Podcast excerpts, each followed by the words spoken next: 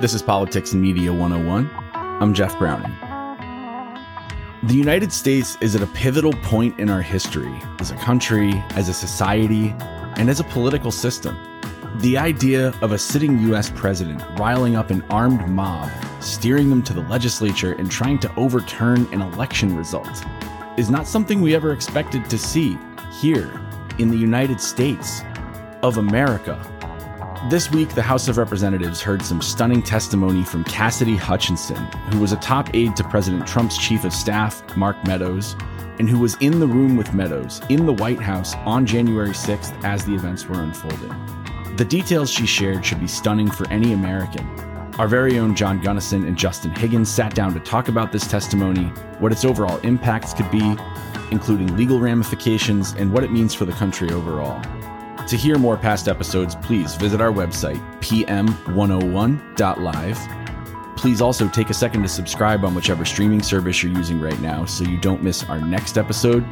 Without any further ado, let's roll the tape. We are recording this right after the latest impromptu Capitol Hill January 6th hearing about Trump's attempted coup. There's really a lot to get into because we've only done a preview of these hearings and we haven't looked at any of the hearings until now. And especially with this latest hearing, it's been the biggest revelations that I think we've had uh, until this point. A lot in the media, including John Dean, even are saying, and Woodward and Bernstein, folks that were intimately aware of and involved in Watergate in different capacities. They're saying this is the biggest testimony in American history. I believe some are going as far to say that this is the biggest revelation of a coordinated attack on American democracy since the Civil War because Jefferson Davis was a sitting member of Congress. So it really does bring it all to a next level. Before getting into it, I will say this. Prior to these hearings, I really wasn't expecting a smoking gun. I wasn't expecting any ability to link the two events and the two events in my mind, which I thought very well could have been linked, was the storming of the Capitol with the incitement done by President Trump, not only on January 6th, but the big lie in leading up to it. But today, I can honestly say my priors have been changed. The predictions I was thinking were, I think, are probably now wrong. And it was a groundbreaking hearing for a lot of reasons. What do you think, John?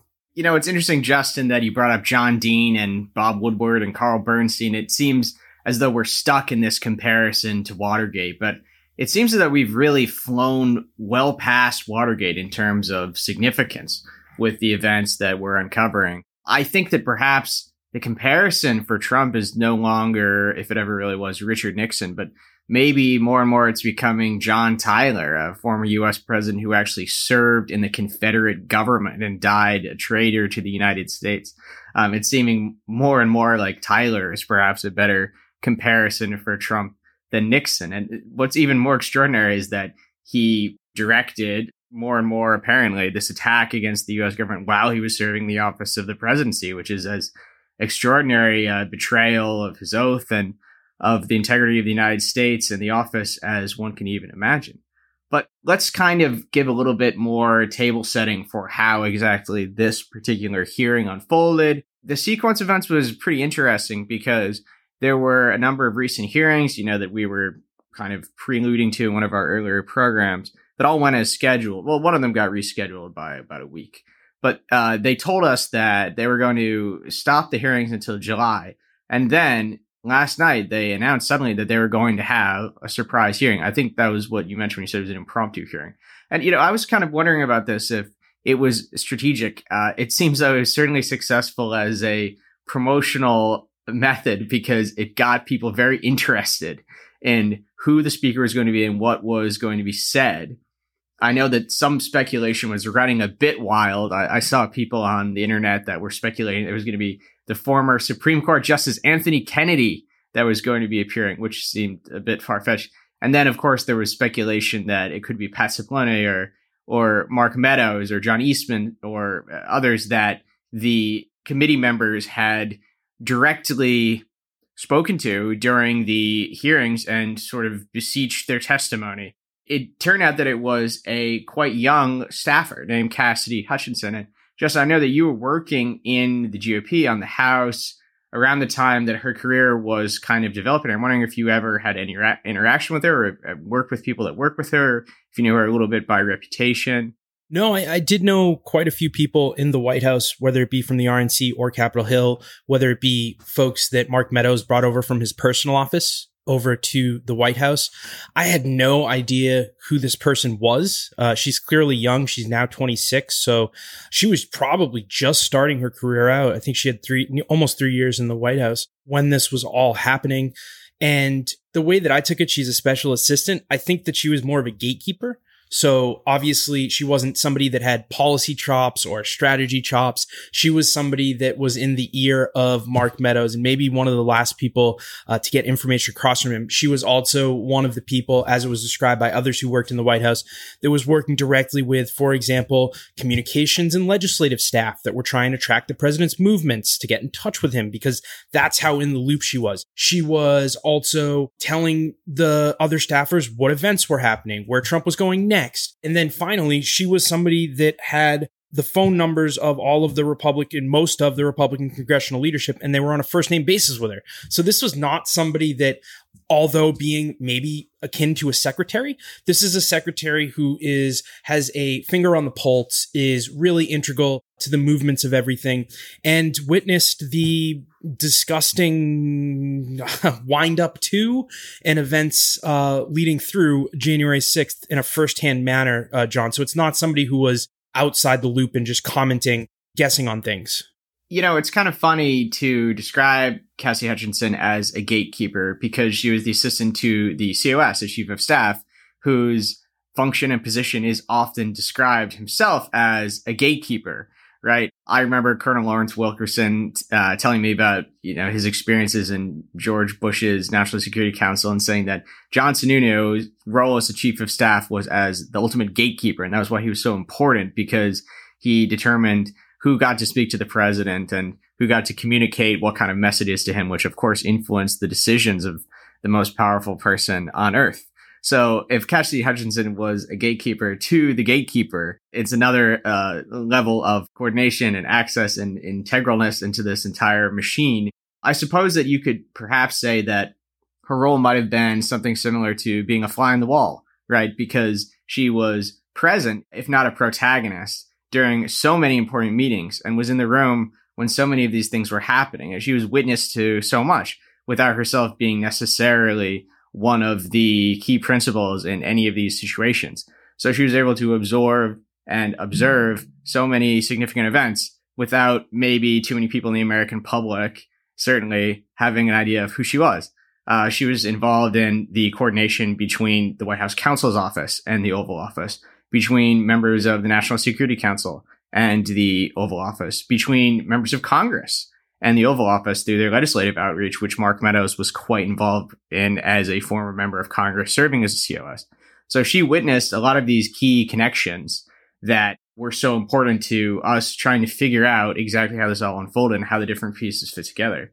Yes. And what they've served to do is the first hearing outlined the violence that we saw. It was really going through tick-tock of events where you had Capitol Police Hill officers testifying that were grievously injured. Uh, and they were basically showing that this was not a peaceful protest. This was not Antifa, like a lot of the Republican parties, the liars, the members of Congress who are whitewashing this issue would like to claim. And that uh, a lot of the police officers were brutally beaten. The next one, I believe, went into the big lie and set the table for what was going on behind the scenes in that regard. And this hearing, John, it really did put both of these together. So I think we should start out with some of the key points that were brought up in this hearing because Cassidy Hutchinson is akin to being a body person for a member of Congress or a, you know, a cabinet member. They're, they're usually always with the, the principal. So in this case, Mark Meadows, um, and they're sitting right outside their office when meetings are going on.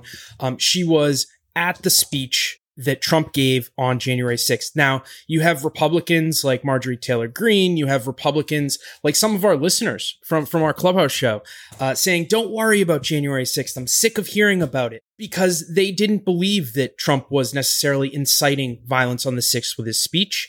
Uh, it became ab- abundantly clear that he was, though. January 6th committee believes that he's probably inciting violence with his speech and really revving up the rhetoric. Hold on. Before we go any further, I just want to make a point of clarification about the term incitement. So, incitement can mean a couple different things. There's incitement as a criminal matter, as a legal matter. And this is very specifically defined, and the threshold for proving and determining it is very, very high because of the First Amendment. You need to show uh, a number of things that are very, very difficult to prove in order to determine that incitement as a legal criminal matter has occurred. It's extremely rare in the criminal justice context for that to ever be determined in a courtroom. There's also incitement as a moral matter. And we, as members of the American public, as voters, as thinkers about public events, are in a position to evaluate that on terms that not entirely the ones that would be used in a criminal context, right? So it's different for us to say that we believe that Donald Trump has committed criminal incitement than it is for us to make the clear judgment of what occurred here is incitement as we understand it, which is to say he's responsible for the events that occurred. It doesn't have to do with us trying to evaluate case law to make that judgment. And I, have said this before, but I think that a trap that we often get into uh, when we're trying to evaluate the moral, ethical, conduct of Donald Trump and his associates is to think about things only in terms of criminal statute. It's not our responsibility as voters to make those determinations. It's for us to make value judgments. And it's not the responsibility of the congressional committee to make those determinations either. They're not a criminal investigatory body. They are a legislative congressional body. So I just want to make that distinction between those different categories of incitement. When we say incitement, we're not necessarily talking about it in a criminal sense. No, and, I was not talking about it in a criminal sense. I was talking about it as any person with a brain that's not a patsy Republican Party partisan, somebody that's just trying to ignore January 6th. If they listened to the speech without any January 6th testimony, they listen to his speech and then they see the results of the speech and the leading up to the speech, even with the big lie, it's incitement. That was his intent. That was what the result was. I'm not saying we can improve it in a court of law. Now, I will say that I feel confident. We can get into this later, John. I feel very extremely confident now that there could be a case brought against the president for willfully obstructing the official business. But we can get into that later. And at least I think he'd be indicted with a grand jury based on the evidence we have now. And I know that it's in the preliminary stages of the investigation. So let's just shelve that. But what I think was very important, and we'll try and go chronologically because a lot was said, is we heard reports that after Trump gave the speech, and he said this in his speech, that he wanted to march to the Capitol. And that's just crazy. He's, he's going to take this charged mob where you have Rudy Giuliani on stage saying we need trial by combat. You have Mo Brooks on stage saying stuff that's so ridiculous that he ended up winding up asking for a pardon uh, on behalf of the stuff he said. Trump again condemning U.S. Congress, condemning Democrats for stealing the election, and then pointing the mob at, at Mike Pence. And this guy's plan was to take that mob on a march or in his car over to the Capitol. Potentially, and we heard this from, from Cassidy. We heard this from numerous witnesses in the January 6th hearing, but we heard this firsthand from Cassidy that this was a plan days out before January 6th, where Pat Cipollone, the White House chief counsel, was speaking with her, begging her begging this 25 year old, probably at the time 24 year old, to talk to Mark Meadows and get Mark Meadows to prevent the president from going from the place where he gave the speech, walking all the way to the Capitol, because if they did, they would be charged with crimes. So if we're understanding everything that took place, I think today's testimony, because she was firsthand in a lot of this, really does link that there was a legitimate plan for Trump to whip up the mob, which it is a mob, and then walk them over to the Capitol with himself or drive them over to the Capitol. And I think that is a huge piece of material that we cannot overlook. New bombshell testimony alleging that on the day of the January 6th insurrection, former President Donald Trump said he didn't care that his supporters had weapons. Cassidy Hutchinson, a top aide to Trump's chief of staff Mark Meadows, told the House Select Committee investigating the deadly Capitol riot that Trump was furious his rally on the ellipse didn't appear to be at maximum capacity. Hutchinson testifying under oath that the president was angry security magnetometers were being used on his supporters and that the Secret Service was turning away anyone with weapons. I was in the vicinity of a conversation where I overheard the president say something to the effect of, you know, I, I don't effing care that they have weapons. They're not here to hurt me. Take the effing mags away.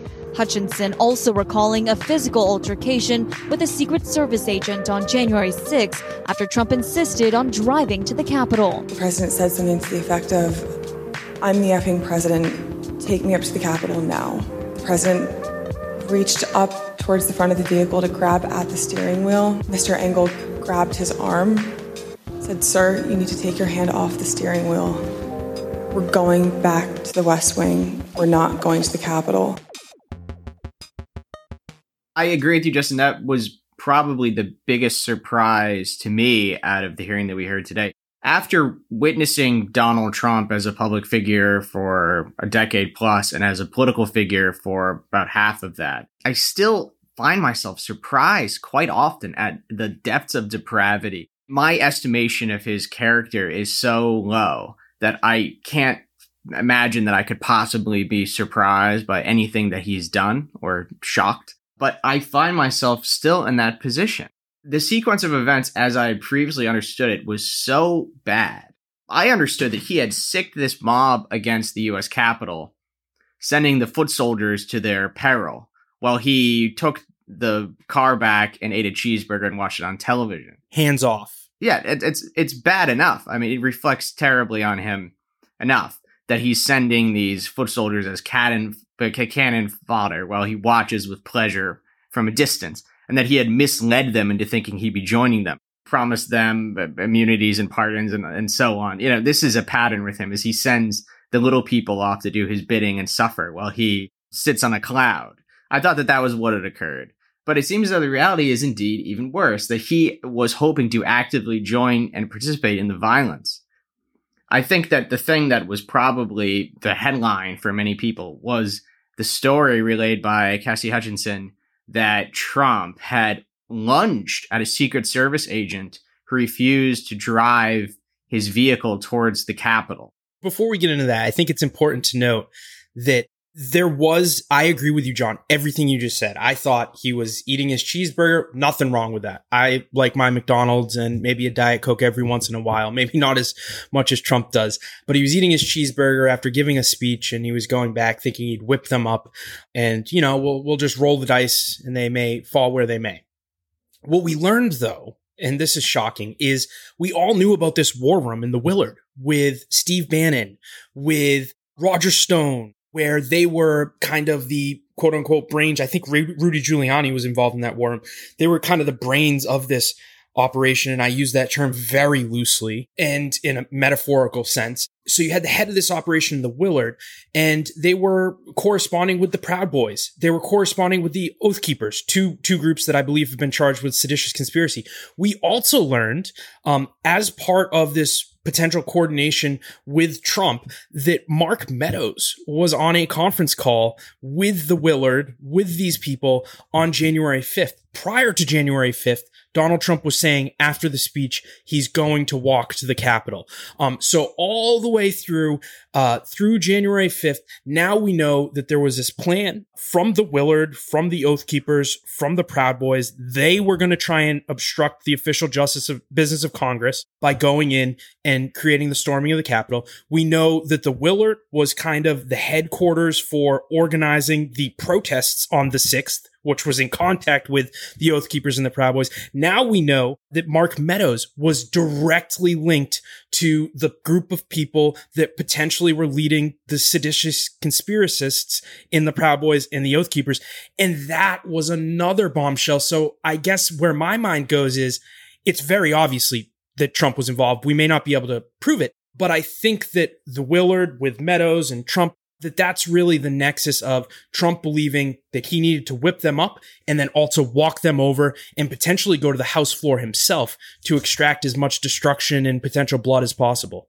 Yeah, so just before uh, I begin, I just want to mention I've actually stayed at the Willard Hotel, and a fun bit of trivia for any of our listeners is I don't know if how many people know this, but the origin of the term lobbying actually has to do with the Willard Hotel because policy advocates back, you know, many decades ago would wait in the lobby of the uh, Willard Hotel hoping that they'd run into members who they could try to convince of some policy matter or another. So, and I've been to those policy events at the Willard. They're called pack knitters. it's unfortunately it's not named after the late great Fred Willard. It's some other gentleman named Willard. But uh, anyway, um, just to your point, Justin, uh, some of the details that we learned that demonstrate that there was prior knowledge of potential or even likely violence are some of the most compelling pieces of evidence that we've heard so far that the violence against the Capitol was actually willful on the part of these protagonists. So, a couple things that I heard in the hearing today that I want to mention in that regard.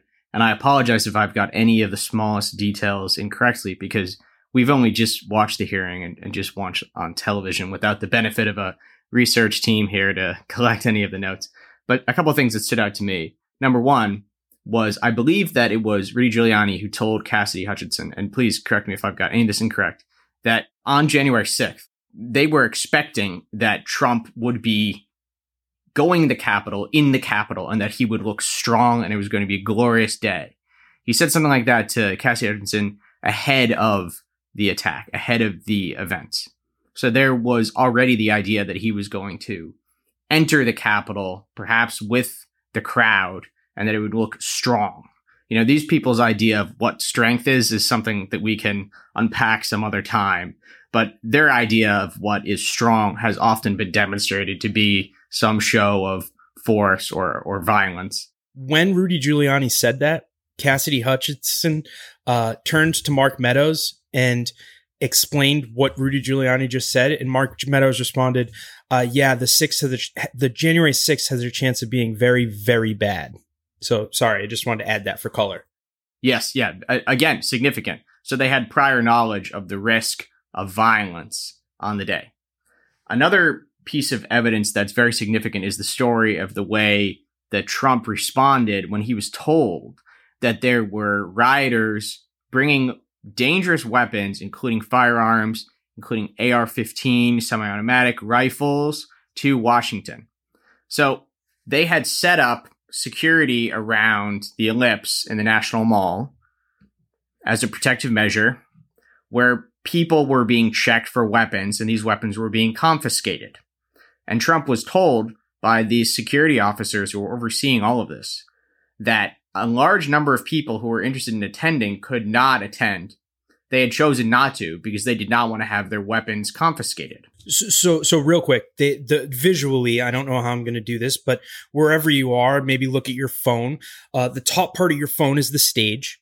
And then right below that, halfway through your phone to the top part of your phone is where they set up the arena for people to come in and listen and watch. And what happened was basically the middle section became filled up, but there were wings in this uh, allotted area where people could stand that were empty behind that area was a bunch of people, thousands of people uh, that were just waiting outside. They could still see the stage, they could still hear the stage, but it wouldn't fill in the area because to get into that area, they needed to go through a security where the security guards were using a wand, a magnetometer, which is called, I think, throughout the hearing, a mag. To ultimately screen them for knives, sticks, metal sticks, guns. And those are the people that, that did not want to go through that security. So, the way that Trump responded when he was told that there were people carrying dangerous weapons who had an interest in attending the rally but couldn't because they were heavily armed was to request that the security remove these mags and allow the people carrying weapons to carry them into the ellipse, into the vicinity of the National Mall, quite close to the Capitol. The group that he was assembling, who he was going to instruct to then march on the Capitol. He was told that this group of people were carrying dangerous, deadly weapons, and his interest was in taking extraordinary counter security steps to allow them and indeed encourage them to carry those weapons into his crowd, which he was then intending to lead to the US Capitol. And he said to the security officer who's overseeing all of this, I don't care if they have weapons. They're not here to harm me. I, the, you know, dot, dot, dot, right? The intuitive question then is Who were they there to harm? exactly, exactly. It seems as though there was an understanding that these people intended to do harm and had the means to do so, and that was something that he was interested in encouraging. You know, I'm going to return to one of my hobby horses here, and you probably know where I'm going with this, especially people who have heard some of our other recent episodes. But it does appear as though gun control uh, perhaps saved the U.S. constitutional system because the group of people that attacked the Capitol might indeed have been even more heavily armed and dangerous. We know that they had interest in harming lawmakers and trying to obstruct and intrude on the peaceful transfer of power. If it had not been for some of the security protocols that were in place, people carrying these kinds of uh, long rifles, AR 15s, they might have been assembling in this mob that attacked the Capitol. So it does appear as though some of these security measures, the gun control, if you would like to use a popular term or phrase, might have indeed saved the Republic. Well, and this is a discussion for another day, but I, I wonder if Lindsey Graham, after the storming of the Capitol, isn't even more prescient now, where he said he wished warning shots were fired and ultimately these people were not allowed to storm the Capitol. And, and Bernie Sanders apparently uh, agreed behind uh, closed doors. So I just wonder if, if the use of force metrics are going to be updated by the Capitol Police. Well, certainly. Let's just say that seems to be quite a strong difference of opinion between Senator Graham and the former President Trump, doesn't it? Uh, if Graham was interested in scaring away or um, in any other way discouraging heavily armed people from marching in the Capitol, that is something that um, a sentiment that he does not share with the former president, who, as we said, seek to encourage them to do so. So let's just reset real quick. President Trump thinks he's going to give this speech and then go to storm the Capitol with the protesters. He thought in this hearing, we heard that he was going to either walk or drive to the Capitol, uh, then potentially give another speech. God forbid what he would even say at that point, because they're all ripped, roaring, ready to go. And then there were reports from the hearing that he might even walk to the House floor. God forbid it could have been bad. On the other hand, you have this 24 year old girl, right? She's right out of college, like two years out of college. This has to be one of her first or second jobs, being pressured by the chief White House counsel, Pat Cipollone, to convince her despondent, spineless. There's so many uh, adjectives and adverbs I could use to describe Mark Meadows. Felonious, which will likely be the case, boss, to prevent Trump from marching on the Capitol. As Trump's giving his speech, he still believes he's going to march on the Capitol. He says it in his speech that he's going to march on the Capitol. Speaker Kevin McCarthy says he hears this. He says, What the fuck? What did he just say? He calls this 24 year old girl, who's this secretary essentially for the chief of staff, and he starts yelling at her.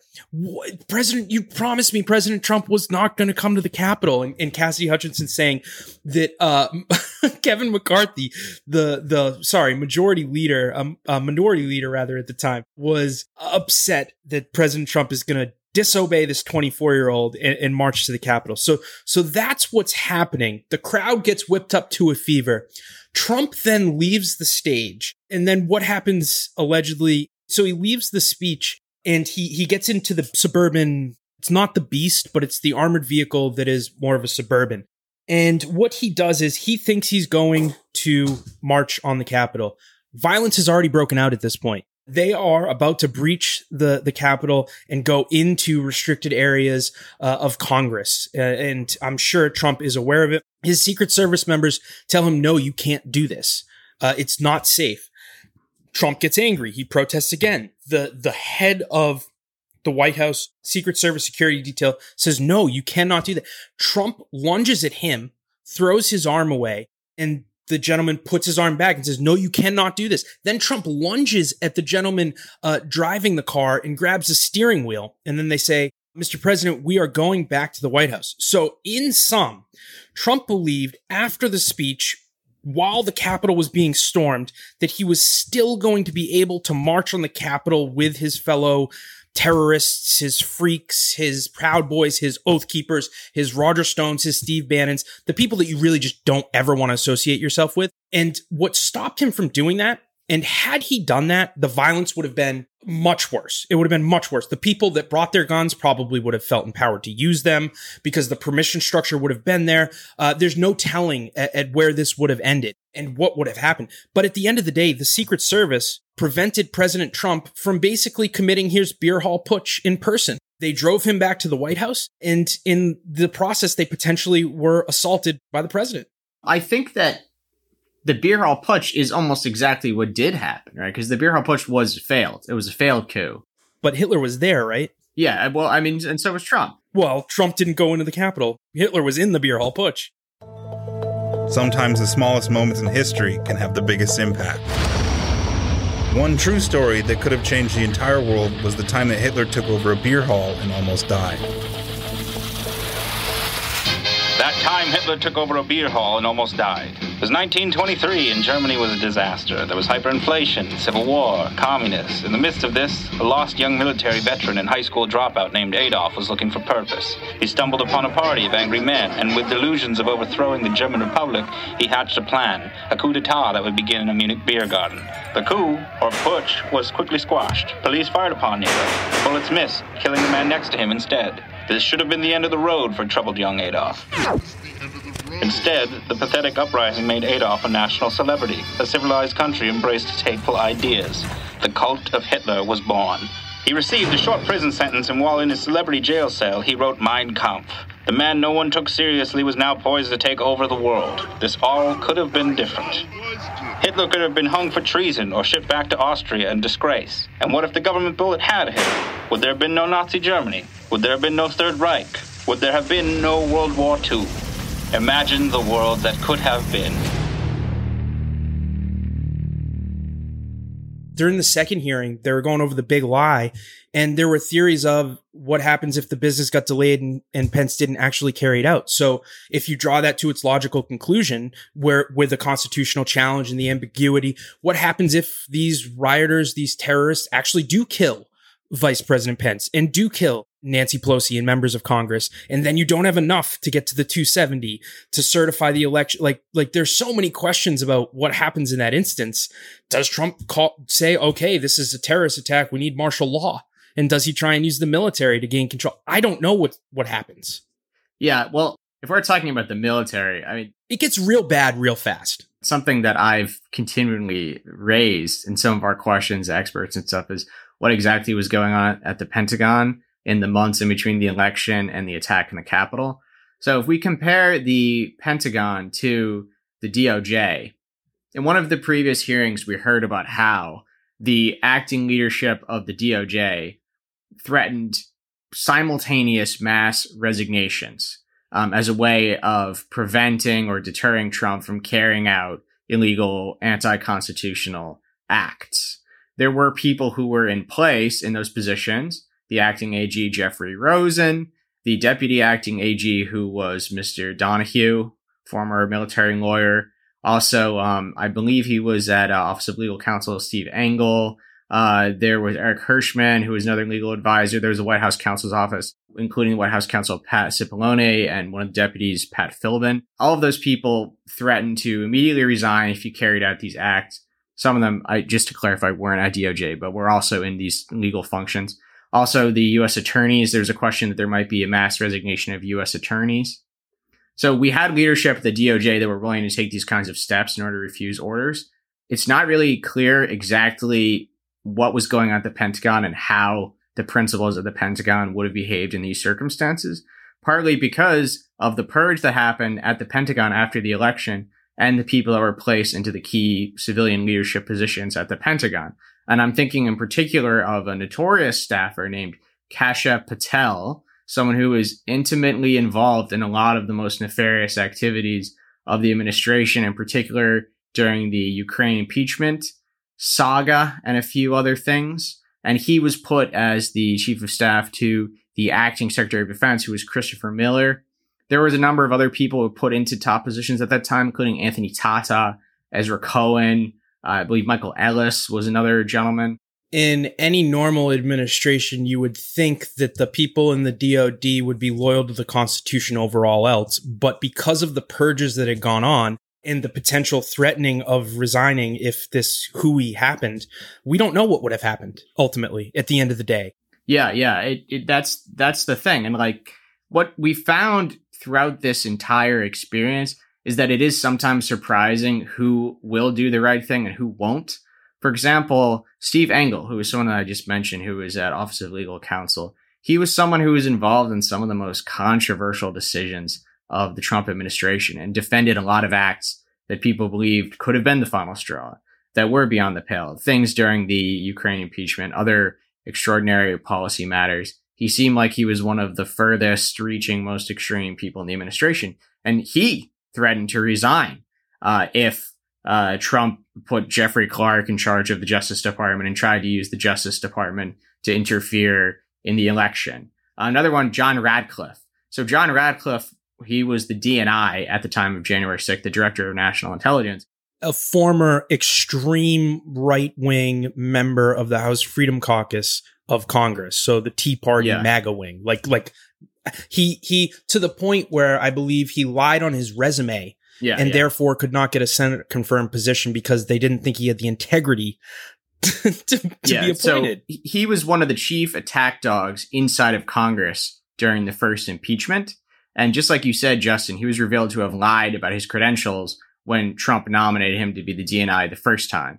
He had exaggerated his role as the acting U.S. attorney at one of the U.S. attorney's office in Texas, saying that he had tried terrorism cases and so on, when he actually hadn't. He was just warming a seat for a few months as the acting interim U.S. attorney in between presidential appointments had no role in any terrorism cases. No need to embellish that either, right? Like, that's just dumb. Just a bad person. Yeah, so they couldn't bring him up to a vote because there wasn't support. The only reason he got to become DNI was because they had to bring him up to a vote a second time and it was because they filled the DNI position with a person named Rick Grenell, someone who was even worse than yeah, someone even worse than Ratcliffe. And they showed, oh, you think Ratcliffe's going to be bad? Yeah. We've put an escaped mental asylum patient in the office of DNI for acting. See, for why acting. don't you go ahead and confirm Ratcliffe because otherwise we're stuck with a guy who is in a straitjacket from a rubber room on every other day of the week. And, and and just he was single-handedly working overtime to undermine our relationship with not only Germany when he was the ambassador, but basically all of Europe. This guy did so much harm to our national security. Anyways, this is an entire another conversation. But the point is that Ratcliffe was eventually put into the office of DNI because the Senate voted him a second time just to get out of the Grenell disaster. But he was someone else who we thought was one of the crazy lunatic people in the administration. And he stood up to try to do the right thing in this moment, you know? It, it is sometimes surprising who the people are going to be that are going to show courage and who are not. And I think that, you know, it's a character revealing experience. We're able to look at some of these people and say, you know, we thought that you were a credible person and you failed us. We're able to see who's weak and strong willed, who has good moral foundation, and who doesn't. I mean, some of the people who have debased themselves the most during the Trump years were people who were previously held in pretty high regard publicly. The mayor of New York City is the most obvious example, or Rudolph Giuliani, but also Michael Flynn, who was an Obama appointee to be the head of Defense Intelligence Agency. He's someone who today, you know, we look at completely differently because of the actions that he took in these situations. And I think that kind of brings us back to how we start all of this, which is that this key witness, the person who showed so much bravery and courage and revealed some of the worst abuses uh, and helped really open up this case, was someone who was not known to the public, was quite inexperienced, and whose career experience was mostly a series of associations with figures that we don't hold in very high regard, people like Mark Meadows and Ted Cruz, you know, but she has proven that she's a person of integrity. And I think that it is pretty interesting to look back on this and see what it's revealed about all of these key people that were in positions of leadership, who will do the right thing and who won't. And I have, because of my personal history, which you all know, switching from the Republican Party to the Democratic Party after getting to the RNC, which is usually the goal for people at various levels in Congress is to get over the RNC. I have just utter disdain for a lot of these people. Mick Mulvaney, for example, he's a CBS contributor. Alyssa Farah, she's a CNN contributor, resigned in December. I almost universally think that you are weak willed if you stayed through the administration, if you went from the administration back to work for people like some of the scumbags in the Senate, like the real ones, like Ted Cruz, for example. But I will say, understanding that this woman, young woman, is only 26 years old, understanding that, for example, Pat Cipollone has refused to testify, Mike Pence has refused to testify, Mark Meadows is just a blatant felon at this point. He's going to be a felon very likely at this point. He won't testify. This woman showed extreme bravery. Nobody was willing to tell the truth the United States public needed somebody to come forward who could tie these pieces together and also put pressure on some of the other people that she named in her testimony to come forward. And she did it. She just basically put her potential career in the GOP, which she did want to have GOP politic, political aspirations after leaving the Trump world.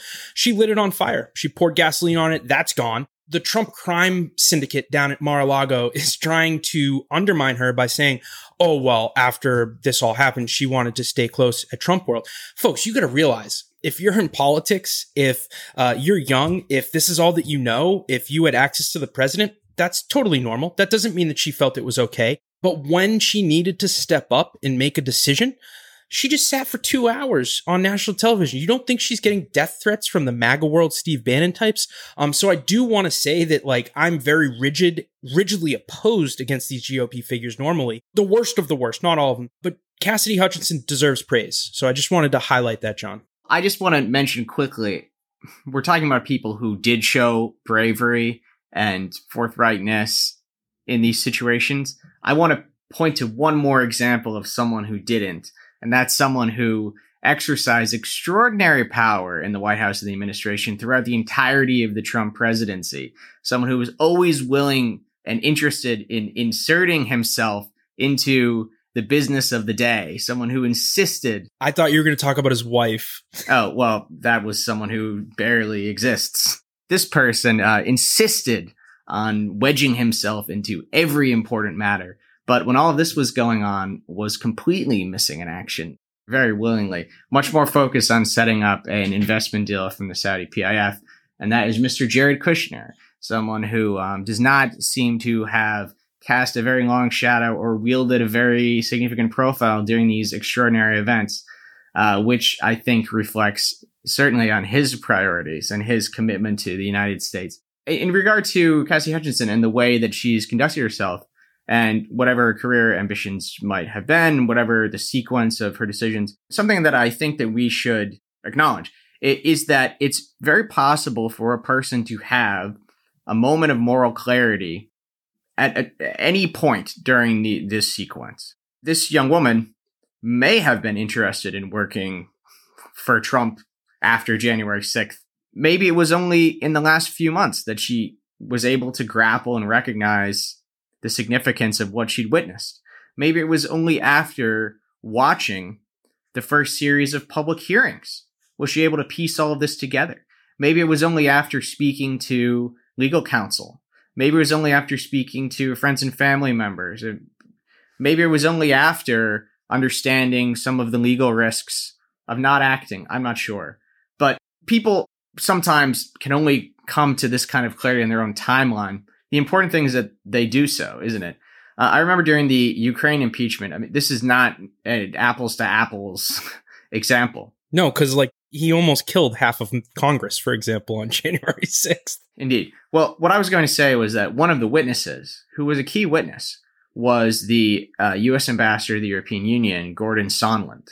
And he appeared publicly in hearings, testimony, and he you know, denied most of the charges against Trump's conduct and sort of covered for Trump. But it was after he had been exposed by other witness testimony that he decided that it was proper for him to go and testify again and acknowledge everything that he witnessed. Was it bravery? Was it fear of legal exposure? I'm not sure. But people make decisions on how to approach these things sometimes at different times. I don't think that he probably made that decision for the same reasons that Cassidy Hutchinson did. But I'm pointing to that also because I don't want us to preclude the fact that some other witnesses who have so far been uncooperative might decide to make a different decision. I mean, it's very possible that people like John Eastman or Mark Meadows might decide that it actually is appropriate for them to change their approach and to offer some kind of evidence that will be useful for the historical record, for prosecutions, for the public understanding of events. I, we shouldn't close the door on that. Um, it's possible that as more and more revelations come up, more and more exposure on these kind of figures appears, and they've tried to game out the way that others are going to interact with them, whether they're going to defend them, whether they're going to cast them to the wolves, so to speak. That could influence their decision to participate. And I think that's very important. And, and like you said, I think that Cassidy Hutchinson's motivations, without knowing her from Eve, that they're probably good. And I don't care when when she uh, ultimately decided to make this decision. It, it's unequivocally a patriotic decision. I do want to talk about Mark Meadows and where we are going forward. So Denver Riggleman, a former congressman, moderate from Virginia, who is a special advisor to the January 6th committee. He was speaking and it's it's all over Twitter. But basically he said that Cassidy Hutchinson was just the bridge to the future and we have seen nothing yet. So so he's basically setting up the expectations that uh, this is all thought out and planned by the committee and we're going to see more. And if you watched her testimony today, they were very, very careful to be very, very focused on just a couple things. Stuff she heard before the speech and then stuff she heard after the speech. That was it. And I'm sure she testified on a lot of different things. Um, but there will be other witnesses that, that come forward. I do want to say though, when we talk about the right wing, I'm thinking Jim Jordan, Marjorie Taylor Greene, Lauren Boebert, for example, my former boss, Tim Huelskamp, Justin Amash, who was in Congress, Mark Meadows. This is the Freedom Caucus. So these are the rabble rousers. These are the extreme wing of the right wing of the caucus. The folks that I'm talking about are the Lauren Boeberts, Marjorie Taylor Greenes, Thomas Massie, the guy who hired me was his chief of staff. So these folks, I talk about them as a monolith, but they're really not. So you have, you can break it up in a lot of different ways, but ultimately here's what it is you have the folks that are extreme, bombastic, acerbic, that ultimately believe in what they're saying. So, like Justin Amash, who was a libertarian, he would vote a certain way. He wouldn't do it for power. My former boss, Tim Huelskamp, crazy conservative views, but he actually believed a lot of this stuff. Thomas Massie, I legitimately believe that he is freaky enough and he believes it. Marjorie Taylor Greene, Lauren Boebert. Then you have folks like Mark Meadows, and Mick Mulvaney, while they were, and Jim Jordan in a lot of instances, while they were the head of the Freedom Caucus, they were not true believers. They were so spineless that they would do whatever it takes to gain favor with a different faction, to do something that they could then call in later as a favor ultimately their whole perspective was moving up the ladder. And we heard this with Mark Meadows um, in the testimony where they, different days, they were saying he would tell one person this about January 6th. He'd tell another person this. He'd tell people what they wanted to hear. And, and he had real no acumen, no grasp on the things. So this is all to say that if there's anybody and, and it seems like they're really lining him up for some serious indictments moving forward. But if there is anybody that would potentially flip on President Trump, it is Mark Meadows because as you remember, he initially gave all of his information over to the January 6th committee. Trump got mad. He recanted. He published a book with things that Trump was saying publicly. Trump got mad. He said, Oh no, th- this wasn't true. In his own book, he said the stuff that he published wasn't true. So my bet on this is if they do get the goods, if they do charge him and he's facing 10 or 20 years in prison, he will 100% flip. And I think that that's something to watch, John. Yeah, I'm interested in talking about the legal ramifications, the potential avenues for prosecution. I think maybe we'll do that in a different show. I don't think we really have time to do a thorough job on that yet. But I just want to respond to a couple things that you mentioned. I mean, talking about the Freedom Caucus, it is interesting when you remember the actual narrative and sequence of events. When Trump was first running in the presidential primaries in 2015, 2016, these figures were not keen to endorse him they were some of the holdouts for a lot of time uh, for embracing him as the nominee. The, the first people who embraced Trump was a mismatch. Jeff Sessions and Mo Brooks. Well, yeah, Sessions from the Senate, but on the House side, it was uh, funny enough. It was two that ended up getting criminally indicted. Oh, the New Yorker, yeah, yeah, Chris Collins and then Duncan Hunter. Neither of whom were associated, as far as I know, with the Freedom Caucus. They were just bad people, frankly. Just birds of criminal criminals. yeah, yeah. They, they recognize in Trump uh, a certain uh, style and approach that they were very fond of. I mean, these are people who are interested in government not for public service, but for frankly kleptocratic purposes. And that was something that they shared with the figure that they were the very first ones to endorse. But like I said, the whole Trump experience has been very character revealing. And these figures who found themselves ideologically at odds with Trump during that process ended up being some of the biggest defenders of Trump, in part because of uh, their own character and their own lack of a real moral compass. Uh, it just revealed a lot about them the thing that I want to say about Meadows, and you actually raised something very important, uh, an observation that I'm interested in kind of leaping on. And this is one of my other hobby horses that I think you're familiar with, but it's his incompetence and clownishness. One of my biggest pet peeves when people talk about Trump is a trope that I hear again and again and again, which is that thank God he's stupid. Thank God he's lazy. Thank God he's a bad manager because if he was smart and organized, it would be so much worse. And I think that people who believe this have an idea of the way power works in history and politics that's based on media depictions and fictional narratives. Like Machiavelli, for example, and Dick Puppet Strings. Yeah. And also, I think a very profound misunderstanding of certain historical dictators, most obviously Hitler. I mean, there's this idea in people's minds that he was some kind of organizational genius, and that is really not true at all. Um, I think that clownishness, disorganized attitudes and uh, behaviors, and incompetence, these are actually extremely dangerous characteristics, and they lead to all kinds of suffering and disaster. And in a way, they are actually much more dangerous than this kind of organized Machiavellian dictatorship that people have in their mind. When you think about historical dictators and all the disasters that we associate with them, many of them are disasters of incompetence. I mean, in China, in Mao's China, most of the suffering was as a consequence of this kind of clownish mismanagement of the economy, right? How many people died because of the failed agricultural policies of the Great Leap Forward? Tens of millions of people, right? And if we also look at some of the genocides and disasters, eh, you know, like the show of the Holocaust and then other ones in other parts of the world. I mean, this was not the consequence of detailed planning. This, these were the consequences of extreme snowballing radicalization and hate that got so out of control that much more suffering and violence was unleashed than anybody might have perceived at the beginning. Joseph Stalin's failed five year plan in Russia. Yeah, yeah. And if you think about today living under a dictatorship, like if you live under Museveni in Uganda, what what makes it so awful? It's that public services are not functioning, uh, that you don't have access to uh, good infrastructure. It's that you don't have access to the, the healthcare and police protection and so on that you're able to expect from the government. It's this mismanagement. These are the traits that we associate with disastrous dictatorial leaders. You know, government is supposed to be about public service. And people like Donald Trump and Mark Meadows are so much like all of these, you know, Robert Mugabe and, and Museveni and so on, people who do not know how to provide for their people who don't know how to manage the economy, who don't know how to run public services because they're focused on all the wrong things in government and they don't have managerial acumen. So this idea that we're saved by Trump's incompetence has always been fatally wrong.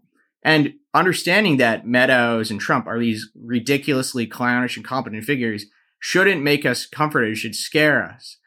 You know, Meadows, one of the most famous sequences of his tenure as a COS was when Trump got COVID and Meadows was there in the hospital trying to organize the media and communication strategy in a way that was just completely ridiculous. There's video of him.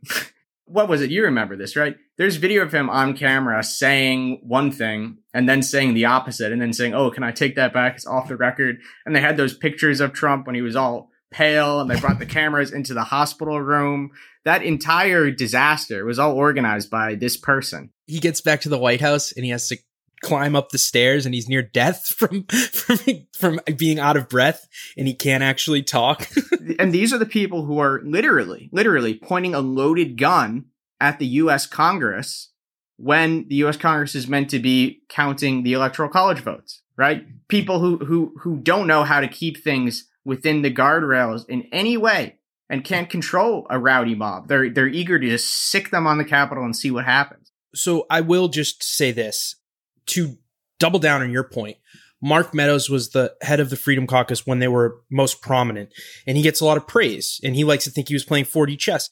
For whatever you think about Ted Cruz, folks, he's not an idiot.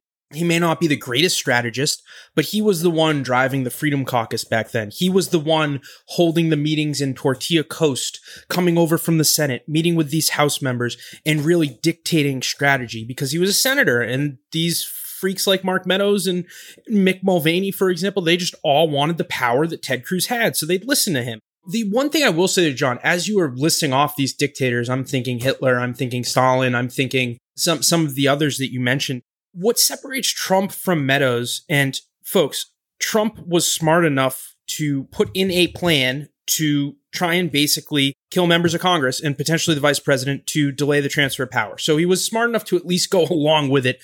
Um, but another c- characteristic, Trump is more intelligent than Meadows, but also throughout these dictators you mentioned, it's almost universal that all they need to do is to instill a fanatical response in only maybe 10 or 15% of the population. In some cases, much fewer, like the 30,000 that stormed the Capitol.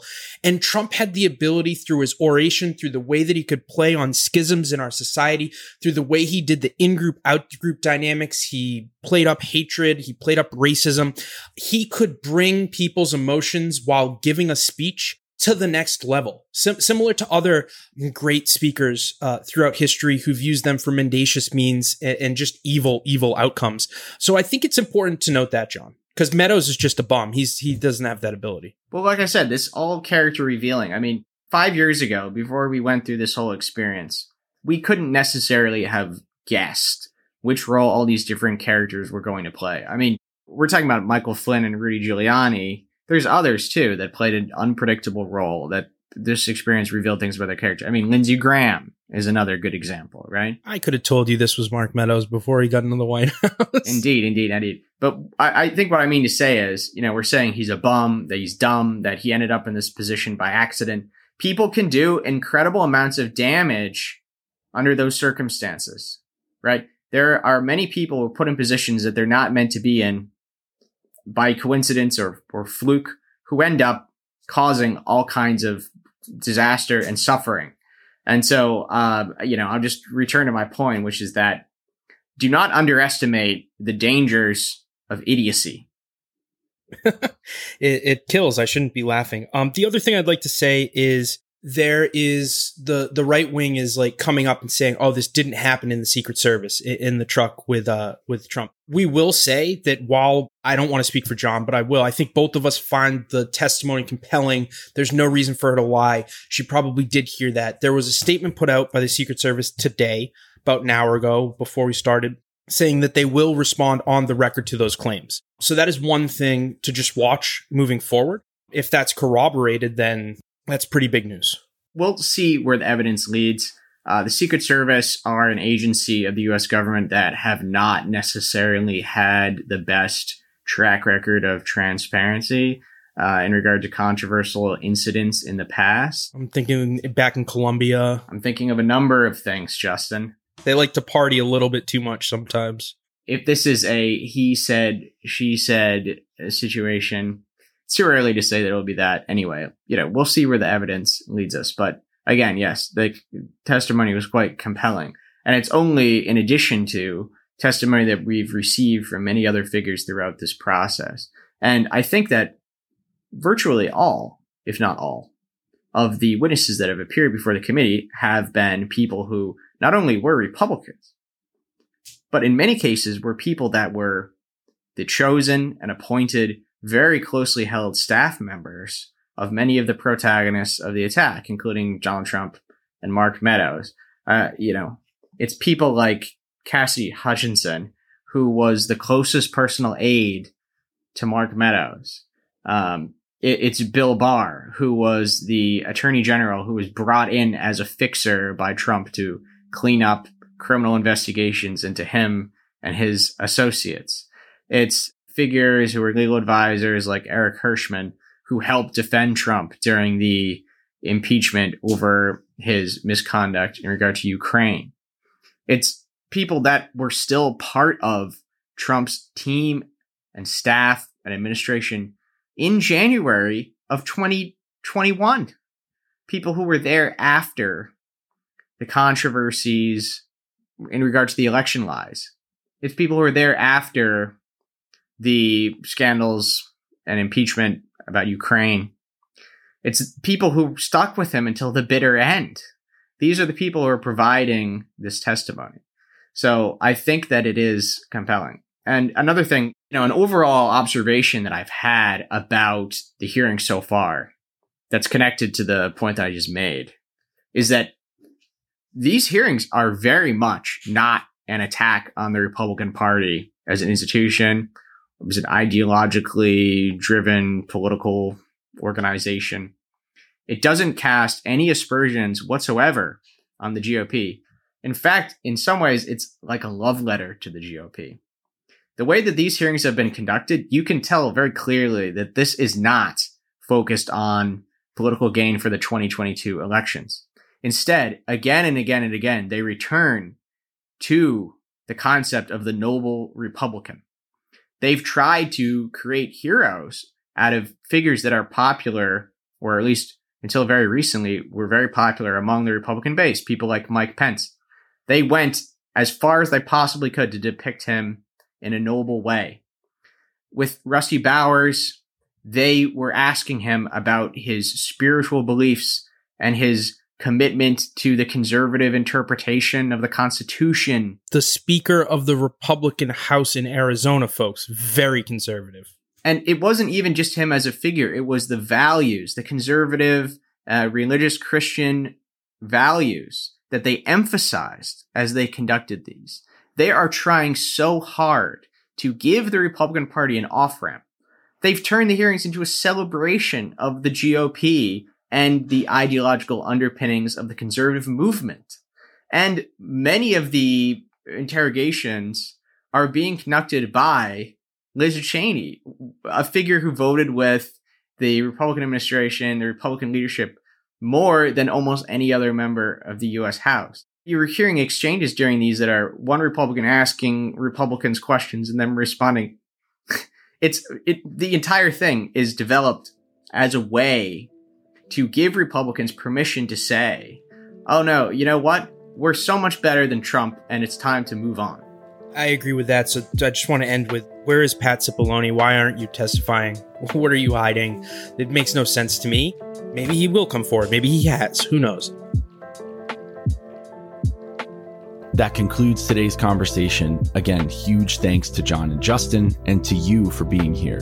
If you'd like to hear past episodes or sign up for our email newsletter, which will deliver our best of directly to your inbox, please visit our website, pm101.live. Please also take a second to subscribe on whichever streaming service you're using right now so you don't miss our next episode coming this Friday.